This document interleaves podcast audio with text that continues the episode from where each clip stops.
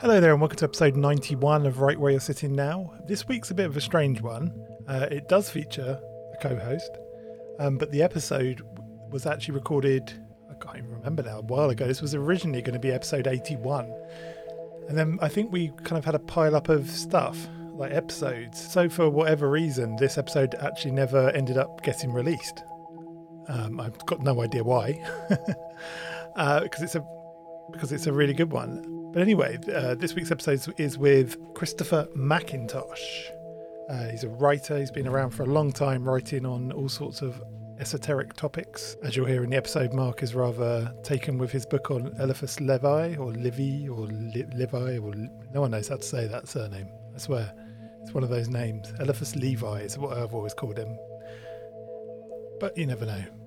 So yeah, his book Occult Russia came out a while ago now. It's actually a very good book. It looks at the kind of esoteric traditions in Russia. Um, it kind of explores the the currents of mysticism, myth, magic, and the spiritual to which the Russian soul has always been attuned.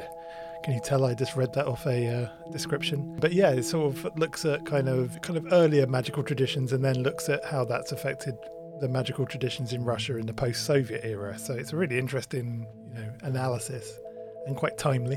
But yes, obviously, as it's just me in the intro, you know what that means. No outro. So, so don't forget to join us on YouTube and subscribe, where you can see the video version of this interview without the intro. So you audio listeners, you only get you're the only ones that get this intro. So I'm not sure if that's a, a blessing or a curse. But yeah, do join us in other places online, you know, at Sitting Now on Instagram, YouTube, Twitter, uh, at Sitting Now Official on TikTok, where I occasionally post videos when I remember. It's a strange platform for the very. I don't really understand it. I'm still sort of trying to get my head around it a bit. But uh, we, we've had some a couple of. Well, I don't know if they're successful. It's hard to tell what's successful on TikTok. Like millions and millions are successful on TikTok, but we have had a couple of over 1,000 bangers. so we'll be back to our normal programming next week. We have Nikolas Schreck coming on, and we are doing a kind of conversation about the left-hand path and conspiracy theory, which should be pretty interesting. We both have some pretty strong views on that top on those topics, I should say. And uh, anyway, let's get over to Christopher McIntosh and discussing magic in Russia, and we will see you next week.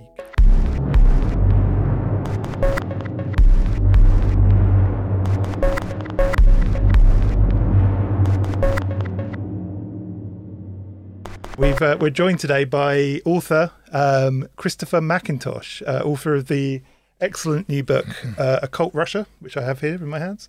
Um, thanks for coming on the show, Christopher. How have you been? Very well, thanks. Thank you for inviting me. Oh, no, it's a privilege. And um, the, you, you, you're, you've written so many things over the years as well. I mean, I'm, I'm very mindful of the, the Eliphas Levi uh, biography, which is an excellent book. Mm and um, I'm, going to pay you a, a, a, huge compliment here because I, I read it a very long time, about 20 years ago, and it's older than that. It's 1972, is it? Was it published in 1972, that book? 72, yes. Yeah. And um, I remember mm. reading it, and it's, and um, assuming, and I mean this in, as a compliment, assuming that. Because it was such a it seemed so scholarly and well it was scholarly and, and of a mature sort of hmm. nature the, the, the person who wrote, wrote that must have been much older and, and and, presumably must no. have passed away but um uh, but so you know and it's a, and it's a really overlooked book uh, a, a character and you you really brought that to life for me so I, I owe you a real, a real debt mm. there. How old, if you don't mind me asking, you don't have to oh, answer if you don't want to. Uh, how old were you in when you wrote that, uh, the book on Levi? Oh, I was um, approaching 30. Oh, okay, okay. So, yeah, but still, it's. It, it, I, I, thought it was a man much, much more, you know, mature because it was so well written and uh, thoughtfully presented. Mm. So, uh, yeah, and uh, mm. I think well, Levi is a, is a very influential. You know, people he's a bit sort of underrated. I think a bit too much these days, and I think his influence is often overlooked. And if you and if you read those books, you realise mm. how how much he's he's, he's there. He's there for us. It's excellent. Also, you know, like yes, idea, like his idea of the um, his concept of the uh, astral light. Always said that in some ways he anticipated, you know, the ideas of the unconscious, like the Freudian ideas of the conscious, almost. Yes, yes, that was a, a very seminal concept, the astral light. Yeah. Yes. Yeah. Yeah. So, um, what brought you to to Russia and the occult in Russia? Well, previous to this book, I wrote another book called Beyond the North Wind, which deals with the mystique of the North. And part of that mystique is the notion of Hyperborea. Hy- Hyperborea, the fabled land in the North. Hyperborea meaning the land beyond the North Wind, Boreas being the North Wind. So this was thought of as um, a sort of never never land in the far north, somewhere in the polar region, bef- before the polar region got covered by ice, or, or perhaps in some sort of freak temperate zone in the middle of the ice, where this precursor civilization existed. And this idea took root in Russia very strongly. Um, I discovered this while while writing the book Beyond the North Wind, and uh, that led me on to other traditions in Russia that I found very interesting. And as I knew the Russian language, I, I began to look into it more deeply, and decided to write this book. So that's how it came about. One thing that struck me early in the book, you speak about, um, and I've I've sort of observed this myself as well. It, it, you you speak about how war and kind of social decline kind of tends to inspire a new wave of, of art and kind of uh, like new art movements, um, and that certainly seems to be the case in Russia. Yes, that, that's that's true. Well, I think there are certain periods when there are powerful currents flowing in, you could say, the collective mind of the age, and these manifest themselves in various various ways, in various kinds of social unrest, um, upheaval, before they erupt erupt into some great um, some great upheaval. Um, these same currents can also drive, uh, and uh, you had this, for example, in, in Austria, in, in Vienna, in the last decades of the Habsburg Empire, which was a period of great creativity. Um, you had it also in um, Germany towards the end of the Weimar Republic, and you also you also had it in this period in Russia bef- before the revolution, which was a tr- tremendously creative period, um, which is often called the Silver Age, the Silver Age, which was cut off, but basically by the revolution, although, although to some extent it continued after the revolution, but um, was had, had more, more or less um, disappeared by the time Stalin came along. Yeah, interesting. So, um, well, another thing I noticed as well throughout the book is that the Russians mm. seem kind of preoccupied with, uh, for use of a better term, kind of new eons or new new new phases. Um, it, it, does that make any sense? It, they sort of seem to really each sort of uh, paganistic group always seems to have this kind of thing in the future that it, it's it's sort of leaning towards, and um, I noticed that throughout the book. It seems to all the different groups all seem yeah. to have this kind of leaning. Do you think this is a a Russian predicament, or is this? A... I think it is. I think it is. I think it probably has something to do with the history, with the religious history of Russia. Um, Russia basically converted to Orthodox Christianity in the 10th century uh, under Prince Vladimir. And at that time, they looked towards Constantinople, which was the spiritual center of Orthodoxy.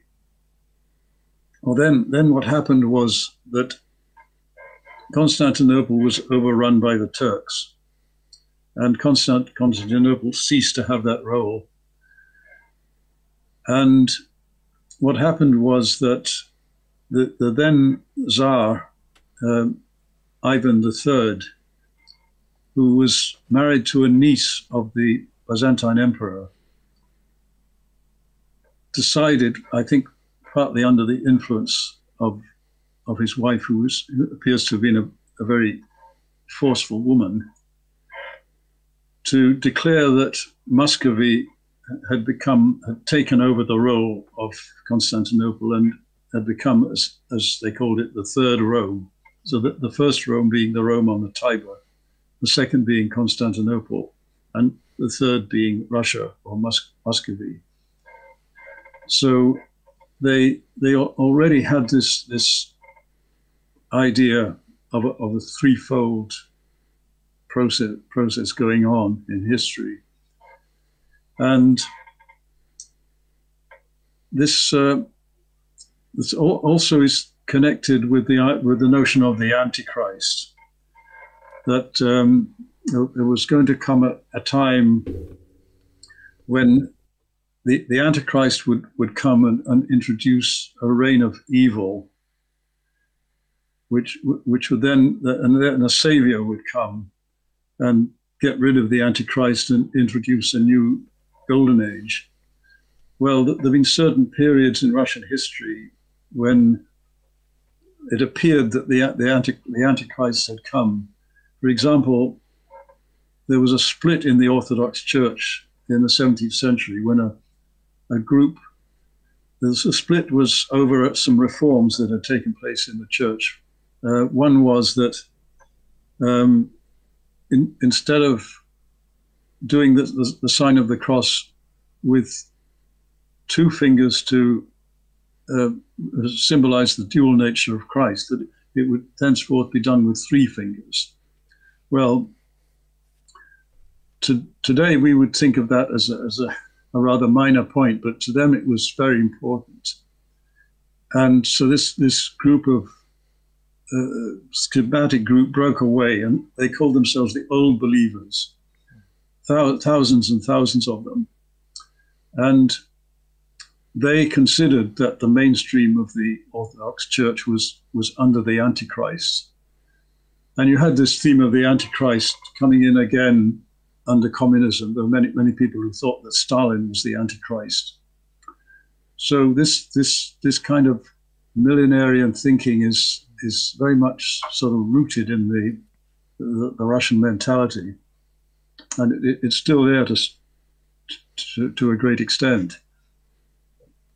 Yeah, and then there's those those heretical. You you mentioned it in the uh, Mr.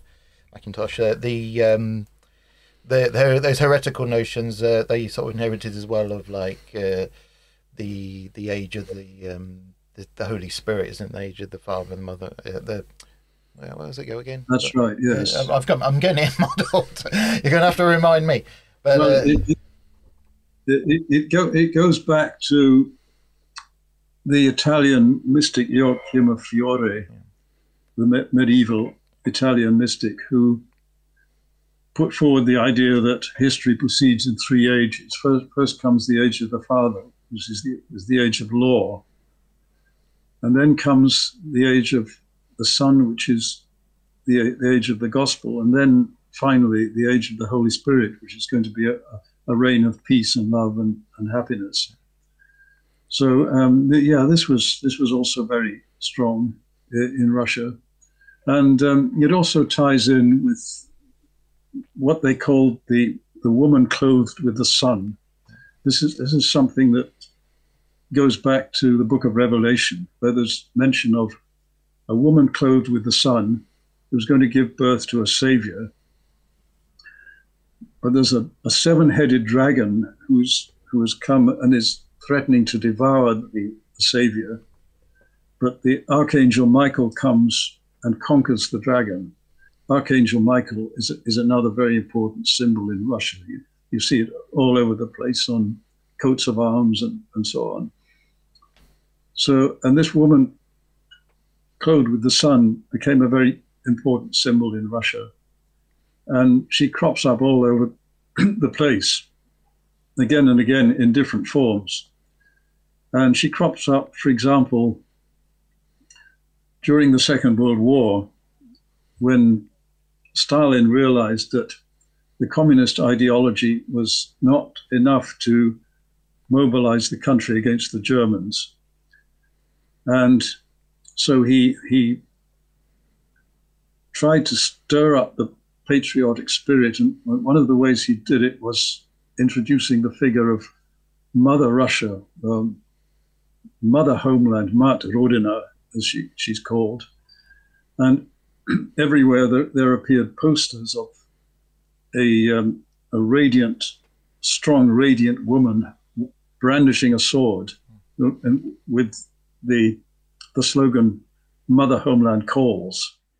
So this, this is another, another version, really, of this woman clothed with the sun. It's, it's, it's one of those things that I call egregores, mm. of, of, which there are quite a number. And egre, an egregore being a collective thought form created by many people focusing on the same ideas and symbols and having the same thoughts. Yeah, we did a interesting interview with um, Mark Stavish about egregores. He he wrote a book called Egregores. Oh yes. um, yeah, and we, we oh yes yes. Yeah. I, yes. Also, when I was reading the book, I, I, I immediately recognised that that you know very dramatic image of the woman uh, brandishing the sword, but I never made, didn't really uh, know what it was, so I didn't realize that it was oh, Mother yes, Russia. Yes. Rod, Rod, is it Rodnia? Is that mm. would you say? And Rod means like Rodina, Rodina, and then and Rod means like root or it means uh, uh yeah, yes. in Russian. Yeah, it's like uh, it's an interesting. It's, yeah. it's, it's an interesting word because the word rod, yes, as you say, it's cognate with root, and um, Rod is also the name of the supreme creator in the, the Russian uh, pre-Christian pagan tradition. Rod is he's the sort of the source, the, the, source of everything, the source from which the whole universe flows, basically. Rod, and the, the word rod appears in many other forms. For example, the, the word for parents in Russia is roditeli, roditeli. And as uh, yes, and and um, as you say in the word rodina, and um, in various other contexts. So so the the the concept of the rod is is something very very deep, rooted in in the language itself. Yeah, um, there were a few, uh, quite a few examples of. Egg, egg, oh, sorry, go on. well, I was just going to say another another example is the word um, priroda, which means nature. Priroda, which means sort of the the primal root. Yeah, as I was saying a second ago, there's um, quite a few examples of egregores when you in the book, quite uh, near the start, and I was wondering if we could have a look at some of them. One yeah. that one that um, introduced me, um, interested me rather, was the the warrior hero. I thought was interesting, um, and also the holy. Oh yes. There's the holy fool, and there's a few others. So maybe we could have a, you know, you, you could introduce some of these egregores to us. Yeah. Um, well, the yeah one of them, is, as you say, is the the warrior hero. Um, this this is a, this is a powerful. This is of course it's not confer, confined to Russia because it does crop up in other countries, but um, it's a it's a it's a um, a sort of yeah, it's an, an egregore, a kind of archetype which gets acted out by by actual historical figures. For, for example, by Alexander Nevsky, Prince Alexander Nevsky, who fought against the, the Teutonic Knights when they invaded Russia in the 15th century. And this, the, the figure of Ale- Alexander Nevsky was invoked during the Second World War. Um, in the, the film by Sergei Eisenstein about Alexander Nevsky. Um, so that's another another example of, of an egregore. Yeah. Uh, what what others are there? Well, the, um, the the concept of the the never never land, the the, the faraway place, paradisical place, inaccessible except to those who are worthy to to find it. And um, uh, an example of that is in Russian tradition, Bielovodye, the land of the white waters. This, this is again connected with the the old believers because uh, around the, the, early 19th century, reports began to circulate of a place where the thousands of old believers had taken refuge somewhere somewhere in the far east, and um, they called it Bielovodye, and uh, many people tried to find it, but it, it, really, I, I, think it was it was basically a legendary place, and um, this this legend of, of the, the, subject of Bielovodye has been taken up by artists. So there are paintings, fantastic paintings of, of this imaginary place, and there's even a TV series called Bielovodye, where people, where it's, it's kind of a parallel universe where people disappear through certain portals into this into this world of Bielovodye, rather like in, in those novels by Philip Pullman, where where there's portals that portals in certain places where people disappear into a sort of parallel world. Hmm, yeah. So that would be another example a bit like uh, coming back to the hyperborea you know the that the you know that's at the ultimate yeah. end of the of the world really isn't it and uh, hyper you know literally hyperborea beyond beyond the boreas the the cave where mm. he's supposed to have lived yeah. i think there was a there was a legend also that he um there were uh, griffins and cyclopses who sort of constantly fought over the gold or something in that very fantastical kind of image and also, uh, Hyperborea had a big influence on the Theosophists, didn't they? Played, you know, the the, uh, the ideas around Atlantis yeah, and, right, yes. and, the Theosophists. I think the Theosophists had this idea. It was like a sort of paradise that, get, that draws on Greek things as well, and they had these. Yes. In, I'm going to say strange ideas. Well, anyways, there are these ideas about the, the, the original Hyperboreans being like some kind of um, sort of perfect perfect beings, like hermaphrodite-like beings or something, and that the, the Hyperboreans are supposed to be, you know, a race that lived for a thousand years and were constantly happy, and so there was like that kind of uh, before, like Eden before the fall, I suppose. Yes, well, there are many different versions of the Hyperborean legend. The, the, the, Russians have cottoned onto it in, in a big way. And at one point there was there was even a Russian admiral who who set sail to try and find Hyperborea, but at, at some point he got blocked by the ice and had to turn back. But it was taken up in a big way. For example, in the 20th century, there was a, a Russian archaeologist, Alexander Barchenko, who around the 1920s led an expedition to the extreme northwest of Russia, to especially to an area called the Kola Peninsula, in basically in search of remains of Hyperborea, and he found all sorts of remarkable things like pyramids, the remains of paved roads, labyrinths, and things of that sort. And he was in fact convinced that he'd found Hyperborea. And there have been other expeditions since since since the fall of communism that there have been further expeditions to that region, and there's a there's a whole sort of cult of Hyperborea. There's, uh, for example, a whole school of painting showing fantastic images of Hyperborean cities, people being people riding around on sleighs drawn by mammoths and so on. Even even scenes with spaceships landing in a hyperborean environment mm. and things of that sort. So it, it's a it's a very interesting phenomenon. And, and the Russians, well, many many many Russians see themselves as the, the true descendants, the, true, as the true inheritors, or true, true heirs of the Hyperboreans.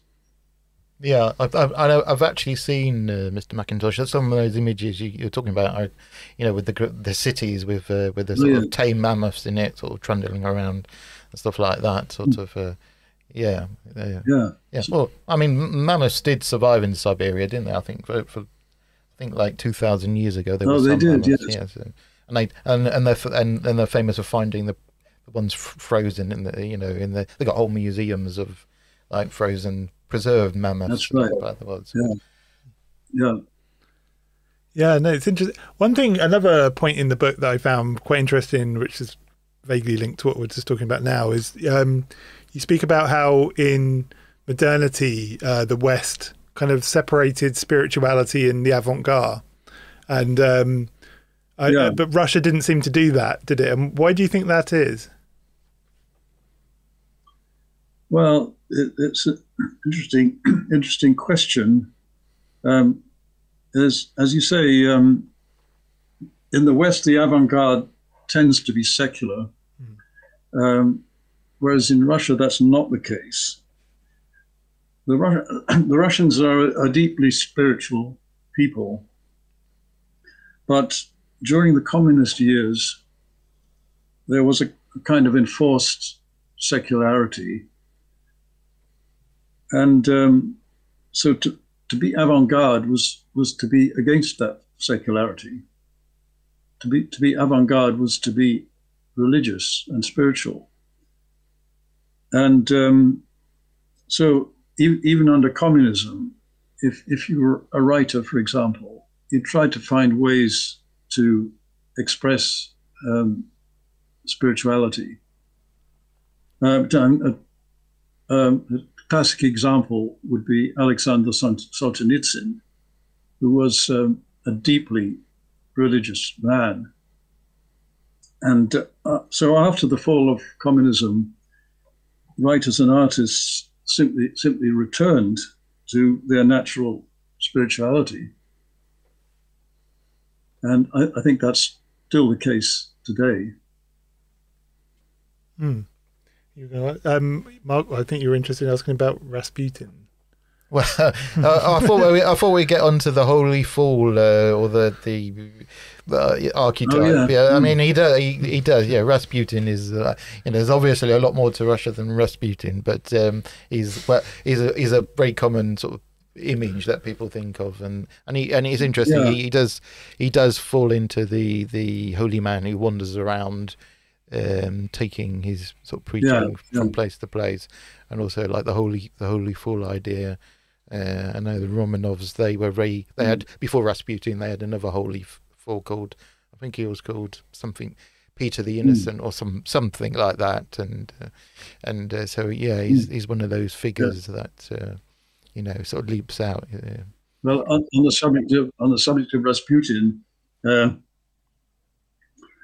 last week I was in I was in Berkeley, California, and um, one day I was passing a, a music shop, and outside the shop was a big sign saying Rasputin music, and uh, it depicted it it depicted um, Rasputin dressed in a kind of hippie costume and uh, playing an electric guitar.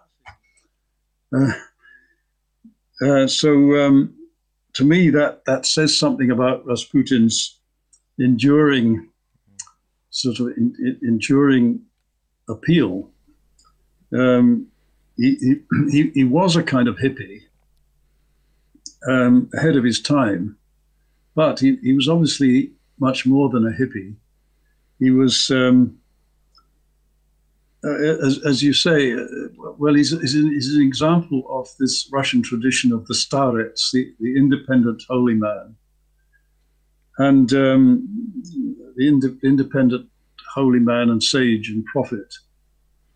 And um, he, despite his despite his uh, notoriety and his sort of wild and profligate life, there's there's no doubt that he was a genuinely pious person, and that, that he had genuine gifts of healing. Other, other word, otherwise he wouldn't have been able to heal the the, the Tsarevich. Um, so I think he, I, I think he's he's he's someone who is um, uh, has, has been somewhat unjustly treated. Yeah, he's an intriguing figure. He remains an intriguing figure. And uh, uh, when he was um, assassinated, yeah, and they, they, they, there's a photograph of him of his body, isn't there? And he's, he's he looks like he's sign, making yes, signing. Yes. I don't, don't know if he's doing it with two fingers or three fingers. I, I can't tell. But um, uh, but also as well, just just after when he he was um, assassinated, they um, they built a chapel to him next to the to the river there, and um, yeah. of course when uh, you know communism swept in soon after that was leveled to the ground but there's a lot you know it, it's intriguing thinking there's an alternative universe where that didn't happen and there's like a shrine there's like a there's like a, a temple like a shrine to mm. Rasputin and it'd be interesting to see is it just intriguing yeah. to imagine well what what what history what narrative around Rasputin accumulate in that if, if history had changed a little that little bit yeah when uh, yeah mm. speculating away there, there, yeah I found um well he's he's, he's a very no, go on. Continue. Sorry.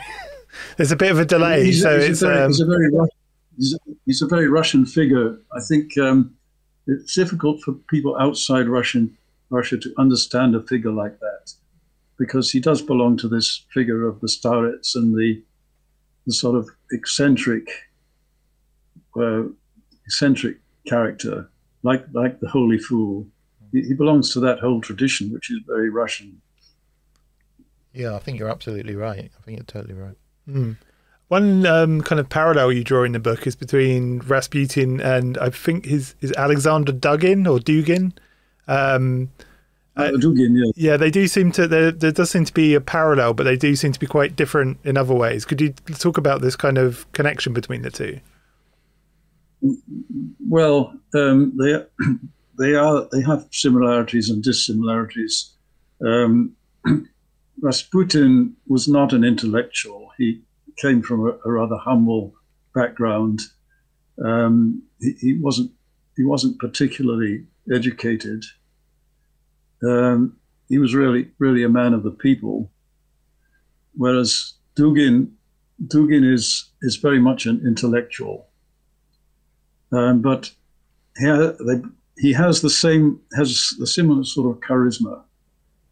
Um, to be to be a, a starets, you you have to have charisma, and Dugin definitely has that. Uh, but he's he's also provocative. The, the, the is often is often provocative in, in what he says, and Dugin is uh, Dugin again is is provocative. But he's he, he he's very stimulating. Has some some very interesting ideas, even even if you don't agree with everything he says. So was um, would you say it was Rasputin a traditionalist in the same way that uh, Dugin or Dugin was? Yeah, I think he was. Yes.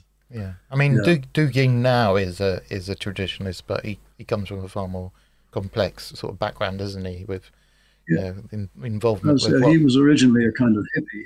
Mm, yeah. yeah. and and um, elements of chaos magic and other things which still creep in. Funny enough. Yeah still in his DNA, maybe. Absolutely. I, mm. I was um, particularly interested to see that um, Eisenstein was uh, technically an occultist. Um, especially, he was very, uh, well, yeah.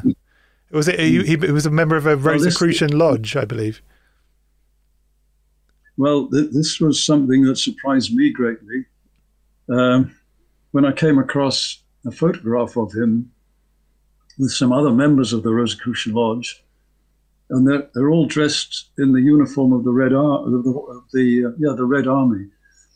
This was during the Civil War, and um, in the first place, I wouldn't have expected him to be to have been a, a member of a Rosicrucian lodge. It's not not something one would associate with Eisenstein. And secondly, that it was the Red Army that he was a member of, uh, because we tend to think of, um, well, uh, uh, as I said, as I said earlier, communism was was very secular and um, anti anti spiritual, anti anti those kinds of things. So um, it, it, was surprising that Eisenstein was a member of this lodge. But um, that, that was one of a number of Rosicrucian lodges and, and other similar groups that were active at the time of the revolution and, and even up to the beginning of the Stalinist regime.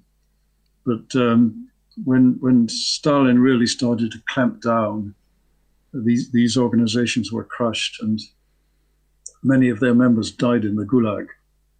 Mm. So um, by the by the end of the Stalinist period, there, there weren't wasn't much of that kind of thing going on.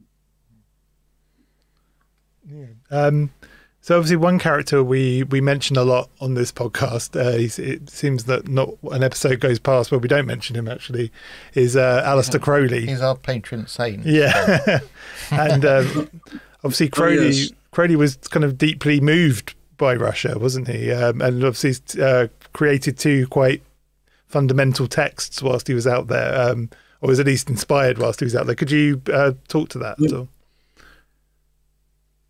Yeah, um, well, Crowley, um, at one point, he thought of going into the diplomatic corps and he decided, uh, I think he decided to learn Russian. I think that was one of the reasons why he, he went there. Anyway, he was, he was deeply impressed by Russia and uh, wrote a very uh, eloquent description of Moscow. And he, um, yes, as, as you say, it was it was while he was there that he he wrote his famous hymn to Pan.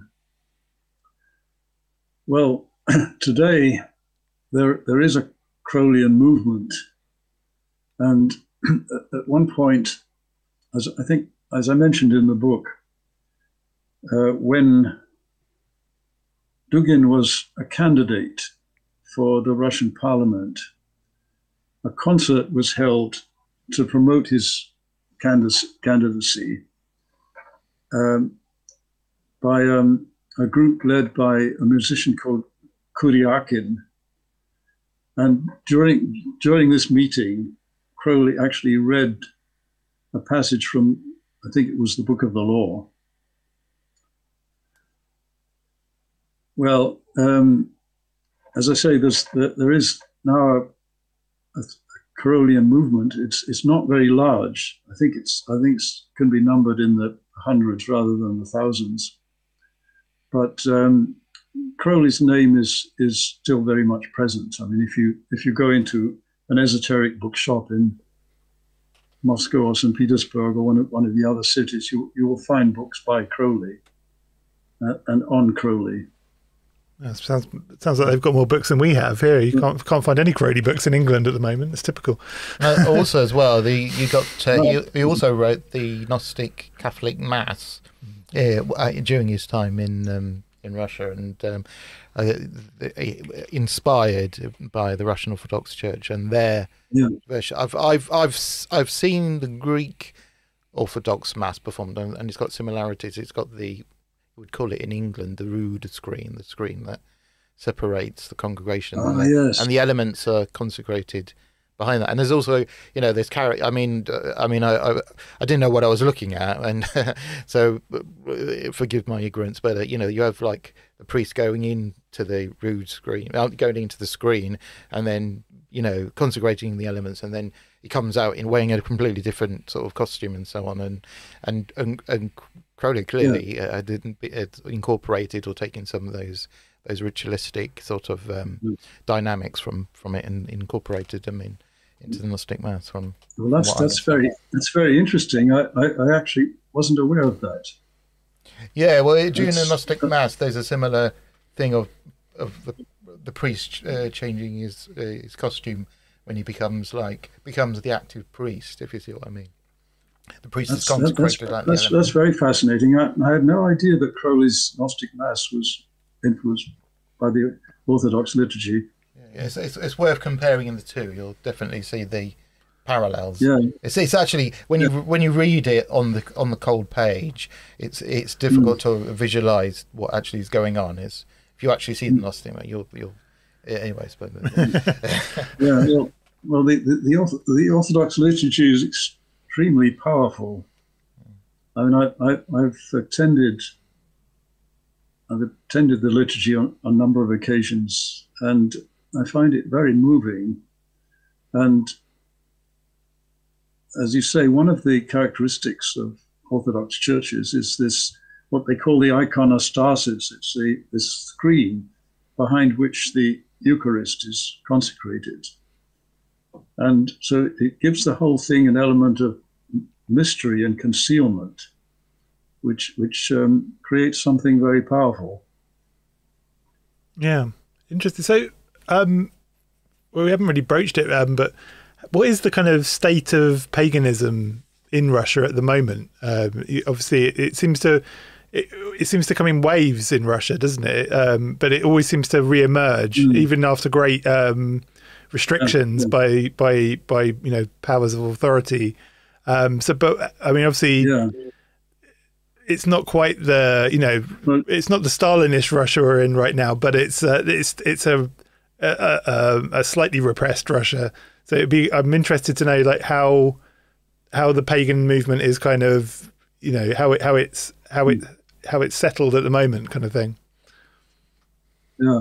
Well, you you have to remember that Russia is a huge country, uh, incorporating many different nationalities and ethnic groups and and so on. So there there are many different forms of paganism.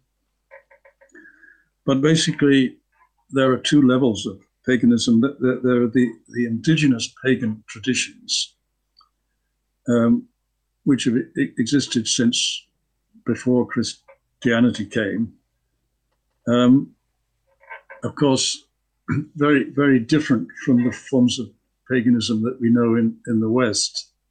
There's, um, for example, there are there are domestic deities, like um, there's um, a household spirit that they call the the domovoi, the domovoi, dome, the the house or home, and um, he's he's generally generally a sort of benevolent spirit, but he sometimes gets upset if you don't keep the house tidy and so on.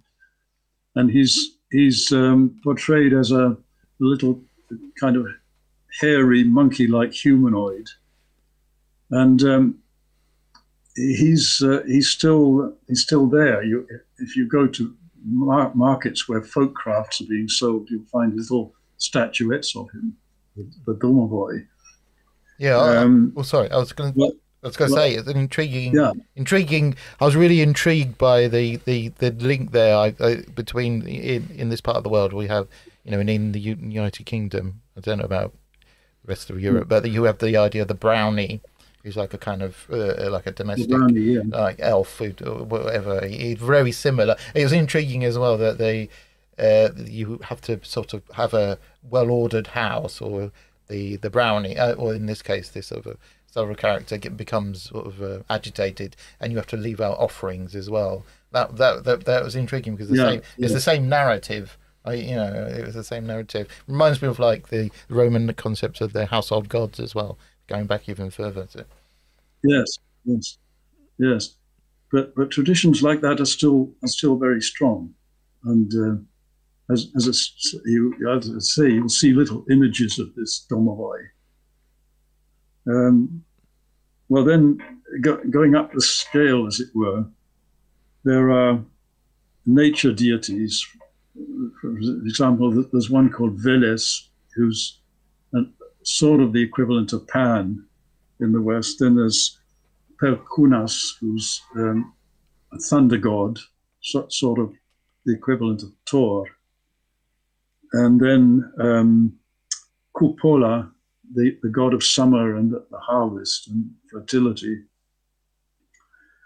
And um, yeah, the, the, those are some of them. Well, these these have survived.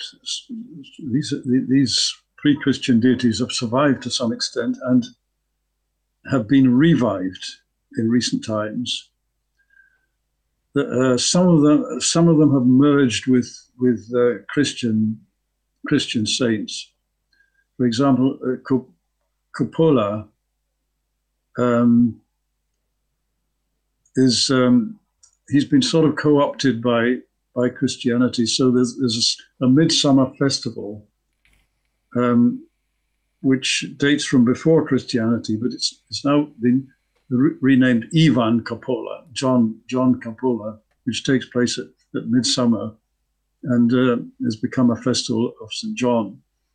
But um, there, are, there, are, many pagans who still celebrate it as a as a pagan festival, and um, one of the places they celebrate it is a prehistoric site called um, uh, um, I forget the name of it now. It's in the it's in the Urals, and it's sort of the equivalent of um, Stonehenge in England. And so thousands of people go there at midsummer to celebrate this Ivan Kupala um, festival. So that that's one example of um, a neo-pagan phenomenon. Um, and there are, there are many now neo, neo-pagan groups. There are neo-pagan priests who who perform um, pagan pagan burials, marriages, rites of passage, and so on. Um, so that's that, that yeah, that, that's that's sort of the, what I can say about paganism. And also, sort of they in that little pantheon of sort of animistic sort of creatures. There's there's there's, mm. there's a Lishi. Is it is it pronounced Lishi? I'm I'm going to murder all the Russian language completely in this podcast. But is it the Lishi, the hairy the hairy creature that lives in the forest? The oh yes, the like leche, the leche, ah, yes, ah, yes, leche, yeah. He's yeah, kind of, right. yeah. Yes. Like a hairy, it's like um, a wild, like a woodwose, like a hairy man of the forest. Yes, that, yes, that, that's right. Yes, yeah. yes. And I've seen, I've, um, I think somewhere in Russia they he's represented as like a hairy, small hairy creature with like a like a horn, a single horn, like almost like a unicorn. Is that right? Am I? Did I dream that? did I? yeah. Yeah, interesting. So, what about um, kind of more like, esoteric groups and things like that in Russia? Like you said that there's a kind of Crowley, like an OTO kind of movement there, but what about kind of other groups? Yeah. Like, is there, you know, are other groups represented there as well? Did they survive the kind of, um, you know, the communist era and like the Rosicrucians, for example? Are they still active in Russia? Or? Oh, oh yes. Um, basically all, all the groups that you, you would find in the West are active in Russia. That's interesting. Uh, for example, uh, the, the, theosophy is quite strong. Of course, Madame Blavatsky didn't found theosophy in Russia. She founded it in New York, but it, it very quickly found its way back to Russia. So there is, there is a theosophical movement there is anthroposophy. There, there is also oh, uh, a whole range of, of sort of New Age movements, some of which have been imported from the West, but some of which are indigenous to Russia. I mean, for, for example, the, the Roerich movement, founded by the painter Nikolai Roerich and his wife Helena, who was clairvoyant. And uh, Helena Roerich, in fact, channeled one of the masters of theosophy called Morya, and he transmitted to her a whole teaching which centered around the concept of Agni, which is the sort of the, the, the it, it's from the, the, the, word meaning fire. And Agni, it's co- co- cognate with a, a, Russian word ogon. And it's similar to the concept of the chi or, or the prana in the, in the Vedic tradition. So they developed this idea, this doctrine of Agni Yoga. So there's quite a strong Agni Yoga movement in Russia today. Yeah. And um, well, those are some some examples of what's going on. Yeah, I was, I was intrigued by the uh, Roerich, and the he was very much in, involved with the like Buddhism and the, the Buddhist temple in in in Saint Petersburg. Is that is that right? Is yeah, St. Petersburg. Yeah, yes. St. Petersburg. Which yeah, is, which is has, has been, been been restored and is now once again uh, a, a, Buddhist center. Yeah, and, and and and his amazing art. I mean, it's there's a serenity to his art. You can it just sort of sweeps you up, doesn't it? It's it's, it's quite it's, it's extraordinary. I, it is. It is yeah, I yeah. I'd love. It is amazing. Yeah, yes. I've never seen any of his work in real life, and I'm as that's become a bit of an ambition now. Mm. I want to. I want to actually sort of see that in real life. Well, there's um, there's, there's, there's a Roerich museum in New York on the Upper West Side. A wonderful place that I used to go to when I lived in New York, and. Um, So if, if you're ever in New York, it's worth going there. I think it's moved building, hasn't it? It had to move building for some obscure reason. I'm not sure why. Yeah, that's that's right. Hmm. And well, was... at, at, one point, at one point, um, Roerich had a rich American patron. I, th- I think he was called Horch, Horch, and this patron built a, a museum. He, he built a, a, skyscraper on the Upper West Side of New York to house Roerich's collection and be a kind of Roerich center. But then he and Roerich had a, a falling out. And so that museum was closed down and it moved just a very short distance away to, to a street nearby where, where it's now located. Yeah, and uh, well, there was also that intriguing narrative with the meteorite uh, and the, the, the wish granting gem. Or, that comes from sort of the Buddhist oh yes, idea, the Chintamani stone. Yes, yeah. yeah. Somehow connected with the Grail, and you know that that's that intriguing mixture of the East and the West there as well. Those narratives. Yes, yes, exactly. Yeah, so he, he, he thought this Chintamani stone was, was basically going to transform the world.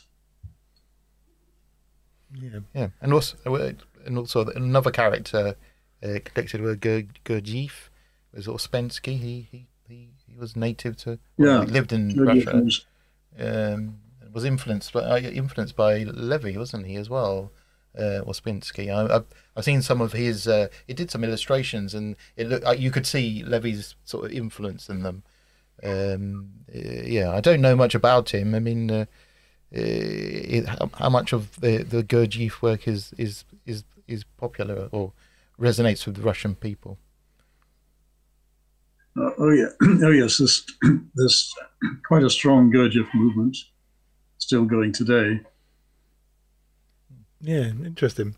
I think um, it's one of these books where we could just keep dipping into yeah. you know all sorts of. I mean, it's, it's so laden with information, but yeah, yeah um, I do really mm. appreciate you giving us some of your time. Um, if um, people wanted to find you online, where would they, or you know, find your your work, or where would you point them?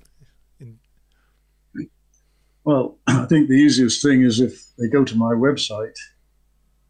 Um, the, the address is www.ozgard, that's spelled O Z G A R D dot net. So it's www.ozgard.net. Well, brilliant. Well, thank you so much for giving us some of your time. I really appreciate it. Um, and uh, maybe we'll have you back on at some point to talk about uh, uh, Levi or Levi. How do you? How, how do? I've never known how to. I say Elif- Eliphas Levy, but I don't Yeah. know if that's right. yeah, I, I hear it. Levy, yes. yeah, Le- Levy. That's what I thought. But anyway, maybe we'll um, we'll have to have you on and uh, uh, talk about uh, uh, Yeah. Levy. That would be a That would be a tr- that would be a real treat. Mm. That would be that would be something special. No, that, would, brilliant. that would be a pleasure. And thank you to everyone who watched today. This has been a bit. We've we've been kind of stuck in this mode uh, because of uh, some some gremlins. So we haven't changed. You know, we're, we're in this sort of two up mode here. So uh, um, normally this will be a bit more dynamic. We'll be you know moving moving uh, frames around. But uh, but anyway, thanks to uh, people that uh, stuck around and watched. Um, we'll see you next week. And uh, thank you again, Christopher. It was uh, it was a real pleasure. Thank you very much, sir.